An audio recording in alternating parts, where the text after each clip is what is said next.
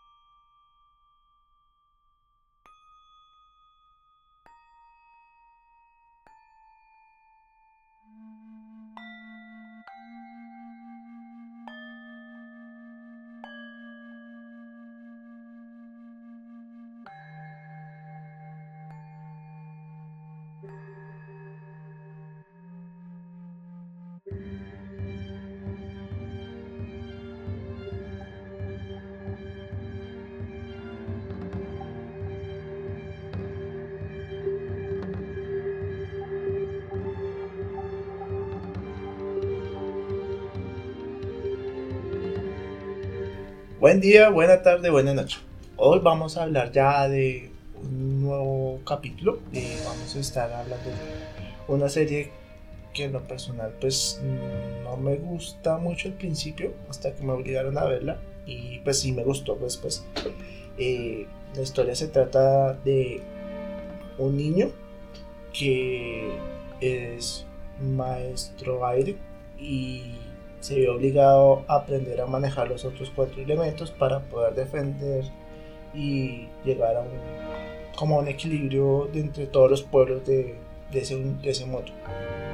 Hoy vamos a hablar de Avatar, la leyenda de Akka. Como siempre, tengo, estoy acompañado de, de mi amigo el Panda.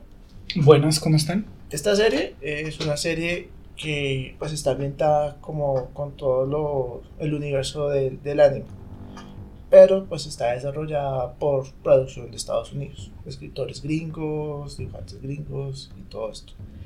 Y aunque la serie pues está como muy ambientada en el, Antiguo Oriente, ya aquí ya, ya empiezan a verse como diferencias con lo que uno normalmente ve en una historia de animación.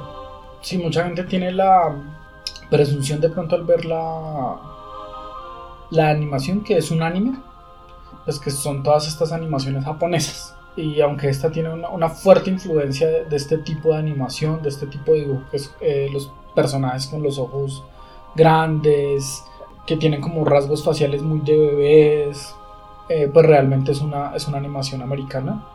Y pues su trama, sí, también toma o bebe de algunas cosas que usualmente el anime usa, pero pues es muy, muy americana en, en cómo traduce ciertas cosas de la cultura oriental y de y este mundo que pues es de, en algunas cosas es muy ajeno a, nosotros. Igual, esta serie está compuesta de tres temporadas. En total son 61 capítulos, cada uno como aproximadamente de 20 minutos. Y salió por allá en el año 2005, el 21 de febrero, y terminó el 19 de julio de 2008. La serie pues es relativamente corta, no es fácil de ver, pero pues tiene bastante, bastante contenido. Hay muchas cosas que se le puede sacar porque la historia es demasiado densa, demasiado rica y tiene como crear un universo demasiado sólido y, y ahí pues uno pues tiene demasiada tela para cortar.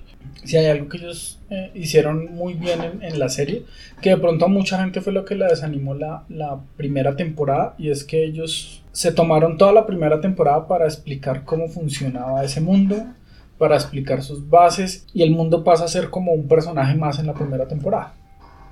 Porque ellos como que tienen un recorrido grande por muchos lugares, arrancando desde uno de los polos, van al otro polo, que es como el objetivo final de, de la primera temporada, que es que pues el personaje principal, que es un maestro aire, es el último de, de los maestros aires que existen, fueron aniquilados hace 100 años y él estuvo como congelado en un témpano de hielo por mucho tiempo.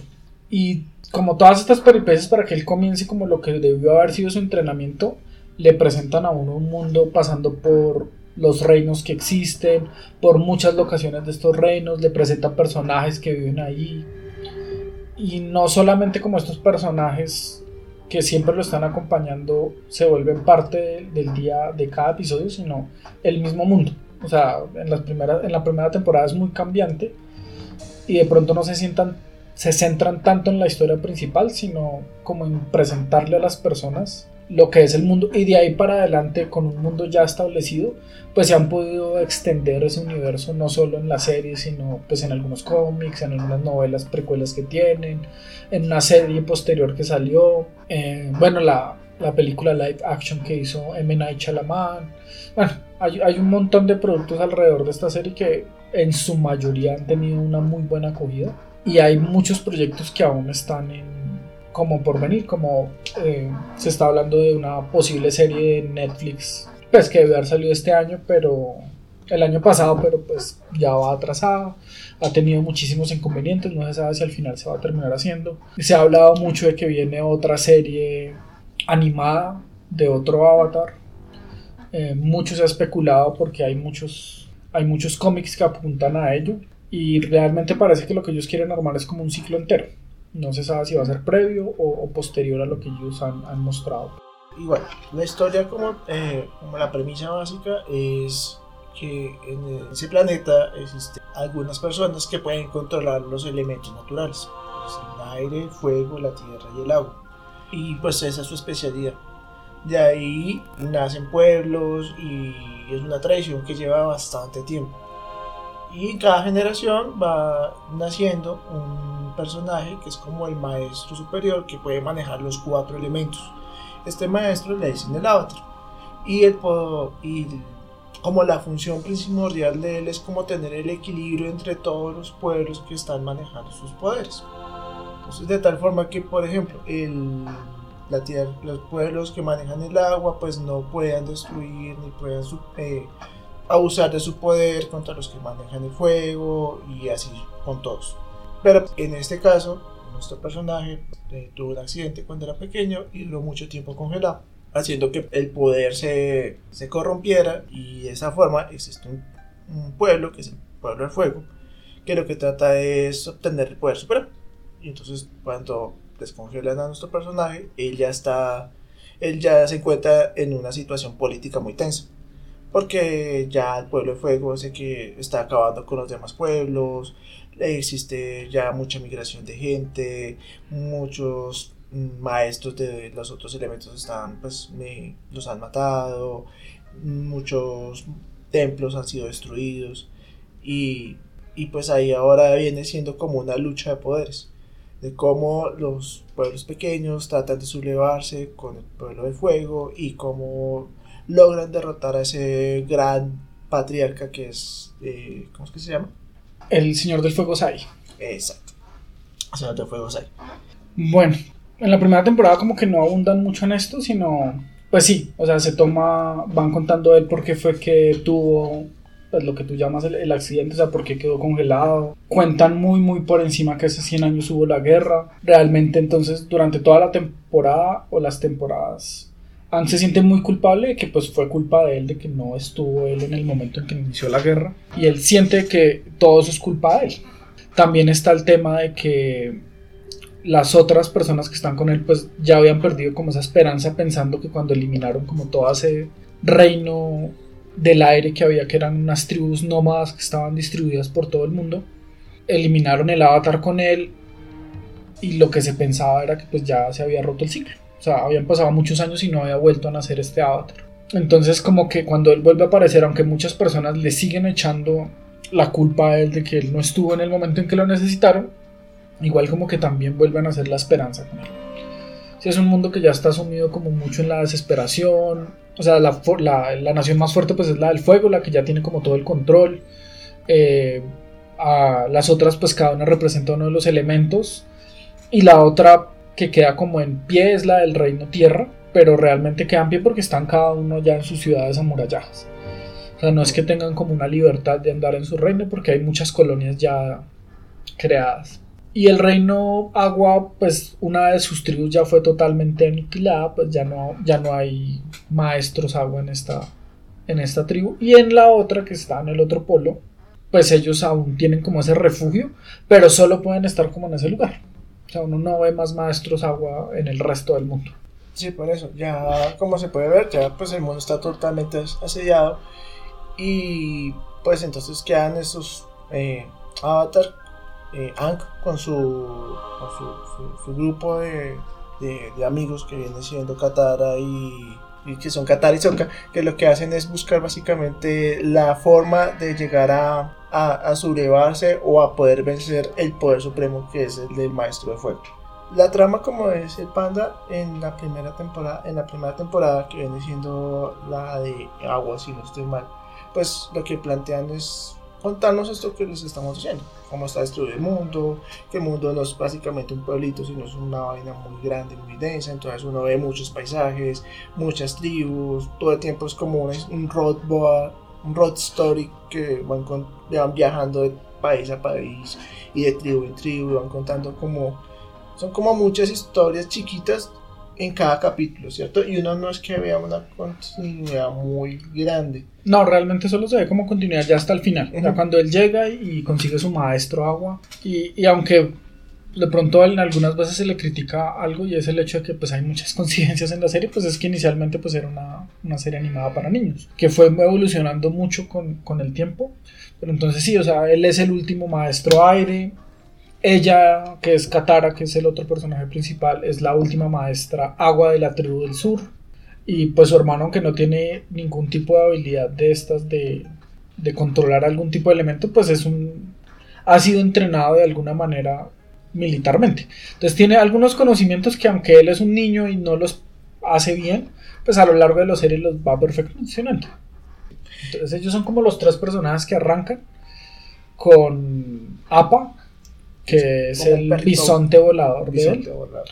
Y más adelante cuando llegan como en el cuarto o quinto capítulo tal vez que llegan a uno de los lugares donde están eh, no sabría decirte el capítulo exacto que llegan a, al templo de la tribu Aire ah. que es donde estaban que él llega a buscar a su gente ellos no le quieren decir que los mataron a todos así como tan de frente o sea él ya sabe él les dice o sea ellos sí le dicen, pero no. Cuando llegan ahí, como que tratan de ocultar la matanza porque no le quieren mostrar los cadáveres. Él encuentra el cuerpo de, su antiguo maestro, que era como su único amigo. Que también es una historia muy chévere porque es una historia que trasciende el tiempo. Porque esa persona fue amigo del anterior avatar y tenía como esa. Se sintió en la responsabilidad de, instruir al, al nuevo avatar. Y ahí aparece el otro personaje que es Momo y, y esto es uno de los detalles más chéveres que uno ve en la serie. Pese a que pues en la primera temporada como que uno le están votando y votando y votando cosas y mostrando detalles y mostrando personajes y todo eso. Ya en la segunda y en la tercera temporada uno puede ver cómo van evolucionando esos personajes. Como todas sus personas que en la primera temporada salen, que hacen su cameo, que muestran muy puntualmente ya para la segunda y para la tercera pues ya tienen una historia, ya han cambiado, ya han evolucionado y se puede ver como mucha más, como mucho más dinamismo ante todo y ya la historia está como mucho más asentada, entonces uno ya puede ver como una trama un poco más compleja y ya no tan infantil. La segunda temporada ya es un, ya cuentan más cómo ellos empiezan a ver y cómo ellos eh, buscan la forma de armar su, su, su ejército, ¿sí o no? O como y, y, empieza ya a haber un conflicto ya más político con los personajes, con la tribu de tierra y la tribu de agua, si no estoy mal. Yo, yo siento que ya se comienza a poner un poco más adulta cuando termina la temporada, que se ven algunos visos de machismo en uno de los maestros agua. Ah, que no le enseña a, Katara. Que no le quiere enseñar a Katara porque ella es mujer, que debería estar o curando o haciendo cosas de aseo. Eh, después como que de alguna manera es ni siquiera porque ella le demuestra que ella es fuerte él acepta sino solo porque tiene una conexión con una familiar de ella que es que decide aceptar eh, entrenarla. Y es ahí donde se va como como evolucionando esta serie a algo más profundo. Y lo mismo el antagonista de la primera temporada que es Zuko que es el hijo del pues del enemigo principal de la, serie. Y Zuko va con su tío, que es el tío Aero, que es uno de los personajes más queridos de la serie. Y se ve, se comienza a ver que él al principio está totalmente consumido por la ira, es un personaje que su padre le quemó la cara. Eh, van contando parte de la historia de él y uno comienza a darse cuenta que es un personaje muy profundo, Eh, desde la primera temporada tiene como algunos momentos con ellos en los que, aunque es el enemigo, no eh, está dispuesto a tener como el honor de enfrentarlos. Y es un personaje que evoluciona paralelo a ellos y tiene como esos visos entre que no todo es blanco y negro. Sí, con Zuko la, la, la historia de él es chévere porque en la primera temporada lo muestran como el típico villano que uno puede esperar. O sea, el tipo es malo porque sí. O sea, no plantean básicamente los motivos, sino es porque él es del ejército de fuego y el objetivo de él es capturar al avatar para podérselo llevar al papá. Pero entonces ya después a lo largo de la historia uno entiende por qué es que él hace eso. Él lo que quiere es eh, primero capturar al avatar y, y, lograr como volverse más fuerte porque pues eso le ha enseñado la familia. O sea, como la familia de ellos es una familia de militares, de generales, entonces siempre ellos buscan como la excelencia, el poder y derrotar al enemigo. Pero fuera de eso, él lo que quiere es como reconciliarse con el papá y volver a tener como, o sea, obtener el respeto que nunca le han dado, porque él viene siendo como el rechazado de la familia, él está siempre bajo la sombra de, su hermana, que viene siendo la otra antagonista de la serie que, es Azula, y, y lo que él quiere simplemente es como ser querido por, su pueblo, por su gente y respetado. Sí, su, principal deseo es sí, volver a ser aceptado por su padre. Inicialmente si uno ve que él está ahí con honor y todo lo que uno quiera, pero pues él los quiere casar porque sí. Eh, ya más adelante van contando un poco de la historia de él, no muy a fondo, sino pues bueno, fue exiliado, aunque es el príncipe, pero perdió como su honor, no van contando mucho por qué, y, a, lo largo de la serie van como cada vez soltando más, más historia de él y enriqueciendo ese personaje, que igual mientras todo esto va pasando, él va teniendo una evolución de aceptar como todo ese odio y toda esa agresividad que su padre, su hermana y como todo ese entorno militar agresivo en el que él ha estado involucrado le lo ha forjado así. Pero también como ese cariño que la mamá le inculcó, como esa bondad, como esa serenidad que le inculca el tío, como que todo eso va formando un, un, conflicto en él que hace que al final termine siendo una persona diferente. O sea, no es ni el tío, no es ni los padres, es, una, es un personaje totalmente único que evoluciona de una manera como que es muy orgánica. O sea, uno, uno lo siente muy creíble. O sea, pasan las cosas de tal manera que es muy muy orgánico y es de los personajes que más uno siente evolucionar a lo largo de la serie. Sí, tal cual. Existe otro personaje que pues por lo personal es de los que más me gustan, que viene siendo Top, que es como la, una maestra tierra. Ella es ciega, pero pues sin embargo eh, tiene como la, la, fuerza y el poder de manejar la tierra de una forma que nadie lo, lo logra hacer en toda la serie. Ella es de las pocas personas que puede manejar ya, ya el metal bueno, fuera de, la Tierra ya logra hacer eso y este personaje me gusta porque ella pese a su, su, problema físico, ella no, no, no, lo nota, ella es, ella ya puede manejarse normalmente como, como cualquier persona sin ninguna dificultad y, y se lo toma como muy, como muy bien, o sea, se vuelve como un chiste para ella ser ciega y no poder ver muchas cosas con, ella yo tengo un, problema y es que siento que es de los mejores personajes de la serie. Mm. Siento que eh, fue un personaje que tuvo mucho potencial en la serie. Es más, es uno de los personajes que tiene más protagonismo en la siguiente serie que ellos sacan, de, de estos antiguos. Es un personaje que es muy fuerte. Es un personaje que tiene como mucho conocimiento de lo que es el Tierra Control, que aprendió de los que eran los maestros originales, que dicen ahí que son los topos pero es un personaje que no evoluciona tanto como los otros. O sea, siento que ha tenido como sus momentos de aceptación, de que es capaz de abrirse a los otros, pero es un personaje que al fin que termina la serie y ella evoluciona muy poco. O sea, sí, se vuelve mucho más fuerte, eh, logra forjar una amistad con ellos, pero los momentos que tuvo como de introspección, que es cuando eh, tiene los problemas con Katara porque Katara es muy mandona, porque se burlan de ella otras niñas, porque pues la ven fea y bueno, son como un montón de cosas que pasan que pudieron haberle dado a ella como un mejor, sí, como una evolución al igual que tuvieron los otros personajes. Sí, yo siento que todos tenían un problema inicial. Con Katara era pues todo lo que había pasado con la mamá, el abandono que ella sentía por parte del papá. Con Sokka era algo similar, pero también estaba el componente de que Él tenía que Él no- proteger su tribu, ¿no? de que él tenía que proteger su tribu, que era el último hombre de, de esa tribu, pero que él no tenía ninguna habilidad para, para protegerla como de pronto otros maestros, su hermana o, o la otra tribu. Sí, pues igual él era un niño, entonces tampoco es que tuviera como mucha fuerza para poder enfrentarse él solo contra un ejército. Pero todos tenían como ese problema, obviamente Aang tenía también, pues toda el- la trama principal la tiene sobre sus hombros. Y ella también tiene como muchos problemas con los padres, eh, que, que ha sido sobreprotegida toda la vida, que decidió fugarse y sus padres la están buscando literalmente a fuerza para volverla a traer a casa, que es un personaje muy cerrado inicialmente y realmente lo único que se ve es que se abre con ellos. Sí, de pronto en algunas ocasiones con el tío Airo y ese tipo de cosas, pero no es un personaje que uno sienta una gran evolución al final. Y siento que es como el único detalle que siento que me quedó a ver la serie. Mm, Sí, sí, ahí sí, tienes razón. Sin embargo, pues con este personaje yo sentí que muchas cosas como que ya estaban resueltas.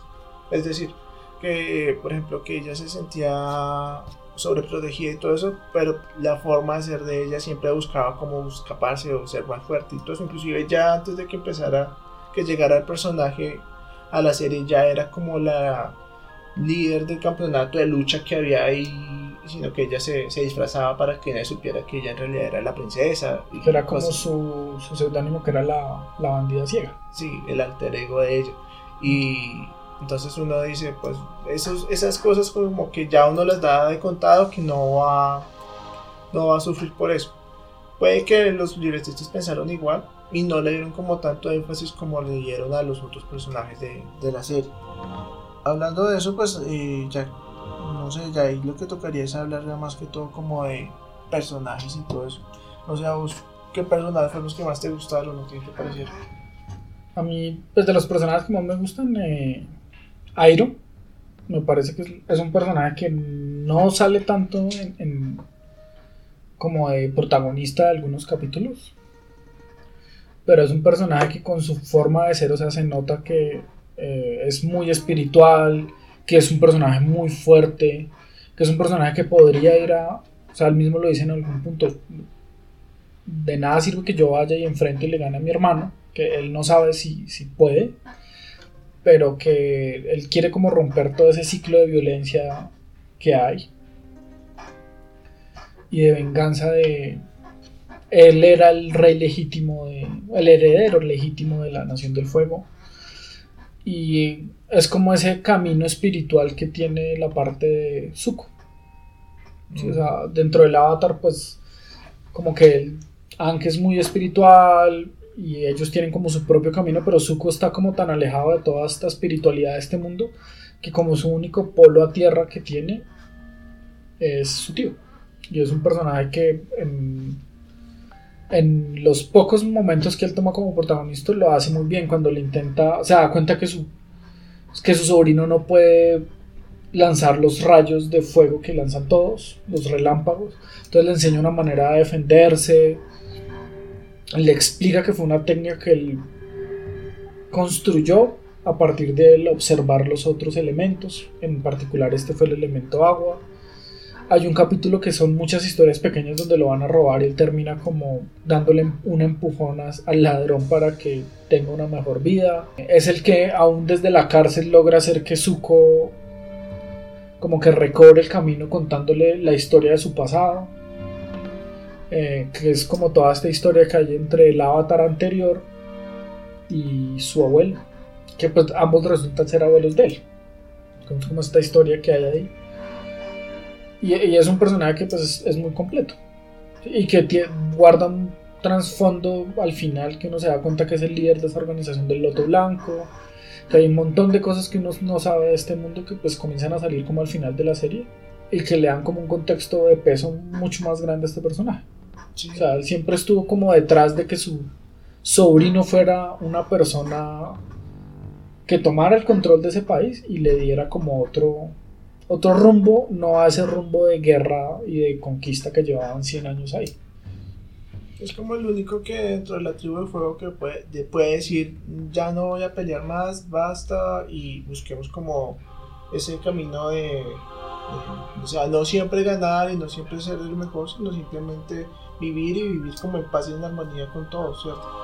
Sí, es un personaje que pues tiene como, o sea, sus momentos siempre son como de enseñanza que siempre está ahí como para enseñar. Y no solamente le enseña a su, a su sobrino, siempre le está enseñando igual en cualquier interacción que tenga.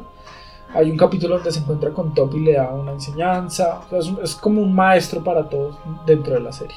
Eh, Top también es uno de mis personajes favoritos, independiente de que pues, realmente yo no haya sentido como un avance muy grande de, ella. Siento que es un personaje muy completo, que tiene muchos, muchas capas que no es solamente esa niña ruda que se muestra ahí, sino que está con ellos porque de alguna manera siente que esta es una familia que la va a ser libre, que tiene muchas frustraciones, que, pero que igual pues nadie, es muy complicado vencerlo porque es muy fuerte. Otro de los personajes que de pronto al inicio me parecía el alivio cómico, el chistoso, eh, el payaso del grupo, pues que igual siempre lo fue, pues fue Soka. Es como el otro personaje que siento que al final de la serie toma una importancia y es como todos estos planes y toda esta estrategia que él venido aprendiendo y que pasó de ser de un personaje machista a, a creer que lo que hacía su hermana eran cosas de brujos, a valorarlos y entender cada uno de estos artes para usarlos en mejor momento. Sí, entonces se ve en uno de los capítulos iniciales en los que él no cree que una guerrera lo pueda vencer porque pues él es un hombre, eh, pues que su hermana, que, que, son esas cosas ahí de brujería que ella hace, que es mejor que se quede en la casa cosiéndolos y lavando la ropa, y al final él como que es capaz de tomar todas estas habilidades de cada uno y explotarlas al máximo en el campo de batalla para que den como el fruto final. Anne creo que es el personaje pues realmente lleva mucho el peso de la serie sobre él. Eh, pues es un personaje que me gustó mucho, es un personaje que a lo largo de la serie trata de nunca renunciar a sus principios, a sus creencias, Creo que en el único persona, en el único capítulo donde él de pronto uno dice la embarraste fue cuando esconde una nota para no decirle que los papás porque se siente que lo van a volver a dejar solo o algo así. Pero, pero él es capaz de decirlo. Pero sí, o sea, llega el momento de la decisión final y él ya tomó la decisión, yo soy un monje, yo no voy a matar. O sea, yo no voy a matar a mi enemigo, tengo que buscar una solución. Y es como un conflicto interior que él tiene, que me parece, pues que se soluciona de una buena forma. O sea, de pronto es un Deus Ex Machina este, esta solución y más que abre un montón de, de mitología de bueno y esta criatura que, que pues que después lo, lo, explican en otra serie pero lo, lo, que hace es que todo este personaje se vuelva como más, más complejo de que este personaje siempre está buscando como una solución espiritual y equitativa y en paz con todos sus conflictos aun cuando sea el enemigo principal que realmente uno se da cuenta que el man es un psicópata y lo único que le importa es gobernar, tener el poder absoluto. A mí me gustó mucho ese detalle porque pues ahí uno nota mucho y ve el conflicto al final de la serie que es cuando él se ve obligado ya a atacar físicamente a, a porque pues es la única solución que se le ve, ya no hay forma de mediar con él, no hay una forma de poder controlarlo o poderle centrar su poder en alguna forma, sino que ya tiene que ser un encuentro físico y derrotarlo. Y eso es raro verlo en una serie o en una historia porque normalmente el personaje eh, está como encaminado a derrotarlo y si toca irse a los golpes pues se va o eh, destruirlo. Pero pues aquí uno nota que Anne sí entra mucho en conflicto con eso. Y él lo que quiere es más que todo, no tanto destruir, sino lo que él quiere es como apaciguar o llegar a calmar o llegar a... Y, y, eso me pareció un detalle muy chévere que no es, es, muy raro verlo en una serie o en una historia. ¿Sí o no? Siempre como que busquen es, eh, matemos al malo, destruyamos al malo, aniquilemos al malo, pero nunca mediemos con el malo. Sí, y realmente los otros personajes estaban esperando en qué momento usted lo va a matar. Sí, Estamos esperando que usted se enfrente a él para que lo mate. Y, lo, y, porque pues es un personaje muy fuerte para dejarlo libre o vivo, o sea, es un riesgo realmente. Y lo mismo pasa como con la hermana, o sea, es un personaje que son muy fuertes como para dejarlos ahí y que de alguna manera, pues él en su camino, búsqueda espiritual y en búsqueda del equilibrio logra conseguir una solución. Así que es quitarle sus poderes Pero es como ese mismo, ese, esa misma senda espiritual la que lo lleva a eso. De pronto se siente como que le cayó de la nada y llegó ahí como paf. Pero es como esa misma, como esa misma representación de que él es un puente espiritual entre los dos mundos. Entonces, de alguna manera, él cuando arranca ese tipo de búsquedas lo logra hacer. Ya, ya que hablas ahí de la hermana de, de Azula, ese personaje pues a mí me gusta mucho porque viene siendo como lo, opuesto a o sea, lo opuesto a Avatar. Ella, pues igual también es súper fuerte, controla, no tan, pues controla el fuego, controla los rayos, hace un montón de, es demasiado poderosa y fuera eso tiene también mucho poder político dentro de su pueblo, es ya casi un general y básicamente es como la que va a suceder a, al emperador del fuego, pero la historia y las decisiones que ella toman hace como que ella misma se traiciona. O sea, como que el poder que ella ya tiene tanto poder que la ciega y ya lo que busca es simplemente que todo el mundo la obedezca. Y eso hace que la, la historia misma se encargue de castigarlo. O sea, ahí no tuvo que intervenir mucho nadie, simplemente fue ella misma la que tanto poder la ensegueció que quedó como anulada. Sí, es un personaje que desde el inicio uno pues ve que es mala porque está cegada de poder. Es un personaje que siempre busca como la perfección y se da cuenta que su círculo social está ahí por miedo. Entonces la, la primera amiga que ella va a buscar es, es infundirle miedo para que ella decida ir con ella, eh, que es Lin May, después van por la otra amiga que pues ella sí va más como porque no tiene nada que hacer. Pero igual ambas amigas durante toda la serie se nota que no son como muy amigas de ella, sino que están ahí es por miedo. Y así como que gira todo, o sea, llega, llega a cualquier lado y todos los generales se le arrodillan. Y como que la única persona a la que ella respeta es a su padre. En algún punto ya como que pareciera que intentara comenzar a respetar a, Zuko, pero realmente es también buscando como más posición para ella y generar mejores cosas para ella, una mejor posición. Pero todo siempre es a sacar provecho. O sea, realmente la única relación que tiene ella medianamente sana es la que tiene con su padre. Pero de su padre hacia ella no es muy sana. Igual pues él es una figura de autoridad ya totalmente desatada en el mundo. Pero es un personaje que me parece que le dan un final pues que no es el mejor final en la serie para un personaje, pero es un final que creo que se merece esa persona, totalmente desquiciada, loca, ya ha perdido como el control. Siento que de pronto el hecho de que la derroten en ese estado no es justo. Pero no es justo para los personajes porque no la, no la derrotan en su mejor momento. Y más cuando van dos maestros a, a pelear con ella. Pero siento que es una pelea que demuestra que Zuko avanzó un montón porque se le enfrentó de tú a tú a ella y realmente solo perdió por porque quiso ayudar a Katara.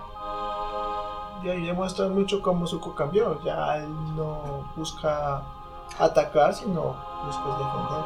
Que lo que ha hecho es que ya no es la, la ira la que lo, lo domina y la, como la fuente de su poder, sino es como su propia respiración y su propia calma. Y es una pelea que él tenía como muy controlada. Pero entonces siento que si el hecho de que su hermana estuviera descontrolada, pues hace que de pronto, hasta cierto punto pueda llegar a perder algo de mérito, pero es un momento muy épico. Y la pelea final me parece que es de las mejores peleas que ha tenido la serie. La de Anne contra, contra el Señor del Fuego, ¿sabes? Porque realmente uno siente que si era un enemigo fuerte, que no necesita, o sea, dentro de todo lo que pasa en la serie, muchas veces lo solucionan con que Aang entre como en este estado de, de avatar, que es cuando de alguna manera mezcla todas sus experiencias pasadas y todo su conocimiento y se vuelve un monstruo en combate. Pero llega ese momento en el que se enfrenta a él y aún en este estado de avatar no lo logra vencer con facilidad. O sea, es una pelea que es muy pareja. Y ya cuando él pues lo recupera y todo, sí se nota que pues va ganando, pero no, sí, igual. La... Pero no se nota como esa diferencia abismal que tenía con los otros personajes en la serie. Es que era. O sea, él cuando entraba en ese estado no había nadie que se le pudiera parar. Realmente cuando lo derrotan es porque lo toman por la espalda, porque ella es muy calculadora. Pero un frente a frente es muy complicado. Sí, esa pelea final es muy bien hecha, está muy bien lograda. No tanto la historia como, como tal, sí muestra lo que dice el panda, pero pues también a nivel técnico está muy bien lograda, tiene muy buena animación, la parte de la música está muy bien ambientada. Igual ahí en ese momento de la historia está pasando un cometa y entonces se ve mucho los tonos rojos y pues ahí ya demuestran como mucho ese aspecto bélico que querían infundir. Pues igual también se le ve lo, que yo decía, ese aspecto que se ve obligado a derrotar al, al maestro fuego y aunque no lo quiere hacer, pues lo hace de una forma que, que no traiciona a su personaje no logra hacer algo diferente a lo que ha planteado toda la serie. Entonces me pareció como muy chévere, muy bien logrado ese pedazo. Es como un buen final a, lo que planteaba toda la historia. Sí, sí, realmente el, personaje creo que tiene como, como ese final justo, que siempre quiso buscar como ese final que no fuera como acabar y aplastar con su enemigo y aunque tuvo en todo momento oportunidad de hacerlo, pues le logra dar una mejor resolución o una resolución con la que pues yo pensaría que nadie se sintió eh, descontento y como que todos los personajes tienen una buena terminación. Quedan muchas historias eh, como abiertas al final de la serie, que es lo que pasa con la mamá de, de Zuko y otro par de cositas que están ahí. Creo que la, la, principal es lo de, lo de Zuko, pero que de alguna manera pues ellos lo solventaron haciendo eh, estos cómics que sacaron, la otra serie que sacaron que pues independiente de que te guste o no la otra serie, cuenta el inicio de lo que es el avatar, ya cómo arrancó este proceso del avatar, qué papel tienen los leones tortuga en este universo. Y son como cositas que van mejorando como todo esto y, le dan un sentido mucho más grande.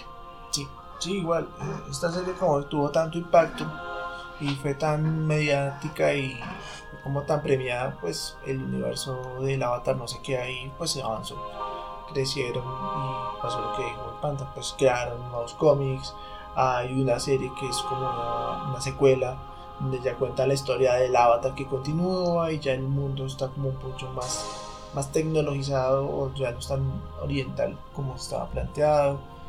Eh, igual pues tienen como, como ya mencioné otros planes para seguir con otra serie que no se sabe mucho, ya un live action, o sea, la, el mundo de Avatar todavía sigue como para rato. Sí, ellos han sacado cosas de, digamos, hay una novela gráfica de Kyochi, hay más novelas de, de otros personajes, hay varios cómics, hay una serie de cómics como principal que ellos han estado sacando y van contando algunas cosas. Pero siento que igual la, serie como tal se mantiene sola, no hay necesidad de ver nada más. De pronto te quedan a ti como ganas de, leer algunas cosas, pero no, como que el flujo principal de la serie y muchas de sus tramas se cierran correctamente. Pues yo realmente de todas las series animadas que he visto, creo que esta es de las que más me gusta. No es una serie larga. Siento que eso le da como que no alargaron la serie para generar más dividendos, sino que tenían un plan y, su plan fueron tres temporadas que dieron como muy buenos resultados y no, no se siente que en algún momento haya, o sea, los capítulos de relleno siento que están bien, eh, no serán más de cinco en toda la serie, o no se sienten más así, que es digamos el capítulo de la playa, el capítulo de, las muchas historias, pero todos de alguna manera alimentan mucho la serie. Porque pues esos capítulos de relleno no se enfocan tanto en contar chistes o hacer historias como pequeñas, sino en andar en los personajes, en mostrar por qué son así o mostrarlos en un ámbito que no hace que uno normalmente los ve. Entonces es como chévere eso. Hay una cosa acá que también me parece como que también uno tiene que hablar, aunque pues no fue tan chévere que fue la película que sacaron. fue en qué año? Como en el 2012 más o menos. La película es del 2010. Eh, pues es una película que tuvo muy mala recepción. Yo realmente pues no la sentí tan mala como la, la, criticaron, pues, pero pues tampoco me pareció una, una, buena película. O sea, tiene mal CGI, tiene momentos como extraños en la película, pero yo siento que es como que todo esto es por querer meter todo en, o sea, una temporada entera en una película. Ajá. Sí, la película salió en el 2010 y fue dirigida por Night Shyamalan. Fue catalogada como la peor película de ese año, si no estoy mal. Y nadie la quiere. Inclusive si uno mira en Rotten Tomatoes tiene una calificación como del 6%. La, la historia, pues, trata, básicamente trata como de plantear lo mismo, sin embargo, lo que dice el panda es verdad. Como que ellos tratan de buscar meter toda la primera temporada en una película que dura más o menos como dos horas. Y además tratan de meter como más cosas. Entonces se vuelve un sinfín de escenas, escenas, escenas, escenas. Y no llegan a contar mucho. Al fin, y no le dan como lo que, lo que sí se ve en la serie, que es como esa transición orgánica y bien hecha de todos los personajes, sino que aquí lo que muestran es mostrar y mostrar y mostrar y llenar esos defectos. La película cuando la vi, a mí me gustó. Creo que fue de las pocas personas que les gustó. Pero pues porque no había visto la serie, ni tampoco entendía como toda la mitología que encargan la, este, este, este, esta historia. Entonces pues yo sí vi que no la he vuelto a ver, o sea, no sé cómo habrá envejecido. No sé si ahorita uno la ve y ya la dice, uy, la embarraron mucho. Pero pues eso fue lo que, lo que salió en su momento. Dijeron que iba el tipo a sacar otras dos películas. A Dios gracias, creo que no, no creo que lo vaya a hacer. No, no, el proyecto se canceló después de, de lo que pasó. Pero fue más por crítica, porque recaudación ellos recaudaron el, el dinero que, que invirtieron. Recuperaron pues, más igual. del doble. Pero la, la crítica les pegó tan, tan duro que igual Nickelodeon prefirió Dejar el proyecto ahí. dejar el proyecto ahí. Y pues también están diciendo que Netflix quiere hacer la versión en vivo de. O sea, la versión. Eh, sí, la, la, la versión con personas de esta serie. Ya iba a salir el año pasado, pero no se sabe cuándo. No han dicho que el proyecto se cancela. No han dicho si el proyecto va a seguir. Pese a, pese a que los directores de, de la serie animada, que son Michael Dante y Brian De Palma. no, Brian Conitetsu. Ellos eh, se retiraron y dijeron que ya no querían seguir. Entonces, pues están como en veremos. Esperemos de que no vayan a hacer algo como Death Note. Ahí sí preferiría no opinar. O sea, realmente pues, las, películas, las películas live action de, de este tipo de series no suelen terminar bien. Y, y es porque pues realmente buscan hacerle un cambio de, de muchas cosas. Y solo conservan como de pronto el, el hilo conductor inicial. Entonces por eso es que de pronto no suelen quedar bien. Lo que ha pasado con las películas como Dragon Ball, como... No, ni siquiera eso, sino que lo que tratan muchas veces, yo siento que es como tratar de americanizar una serie o inclusive como sacarla de su de, su- de su canon como para volverla un poco más comercial y llegar a la gente que no conoce la serie y pues eso hace que se vuelva todo un, que se dañe demasiado y que ya deje toda la mitología y todas las bases que se plantearon y entonces pues ahí es donde uno ya empieza a perder la ya empieza a perder como la, la, la gracia y, y se, se va la película al traste bueno y, y para terminar ¿qué calificación? Yo le daría un 9, 9.5 a esa serie. Sí, yo creo que le, le doy por ahí que 9.5 también lo que no me gustó es básicamente lo la primera temporada o sea, pero es porque no conocía o no había visto el contexto de toda la serie. Entonces uno dice, no, pero me cuentan muchas historias chiquitas que no llevan a nada. Pues ya viendo la segunda y la tercera temporada, yo no sé, ah, pues es que esas historias chiquitas son como la semilla para ver otras cosas que son como mucho más interesantes después. Sí, to- toda esa primera temporada es un. Es un siempre recogerás. Eh, y realmente uno solo ve como un avance en la historia principal hasta el final. O sea, uno sí ve que él se va haciendo más fuerte, uno sí ve pues un par de cosas de él.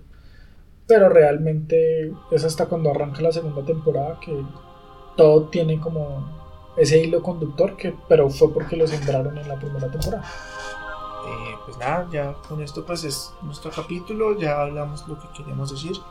Entonces pues eh, esperamos para la próxima. Entonces como siempre un abrazo, muchas gracias por escucharnos. Cualquier cosa pues no olviden hablar y, y conectarnos eh, con nosotros por nuestras redes. Arroba panda rayal piso genji.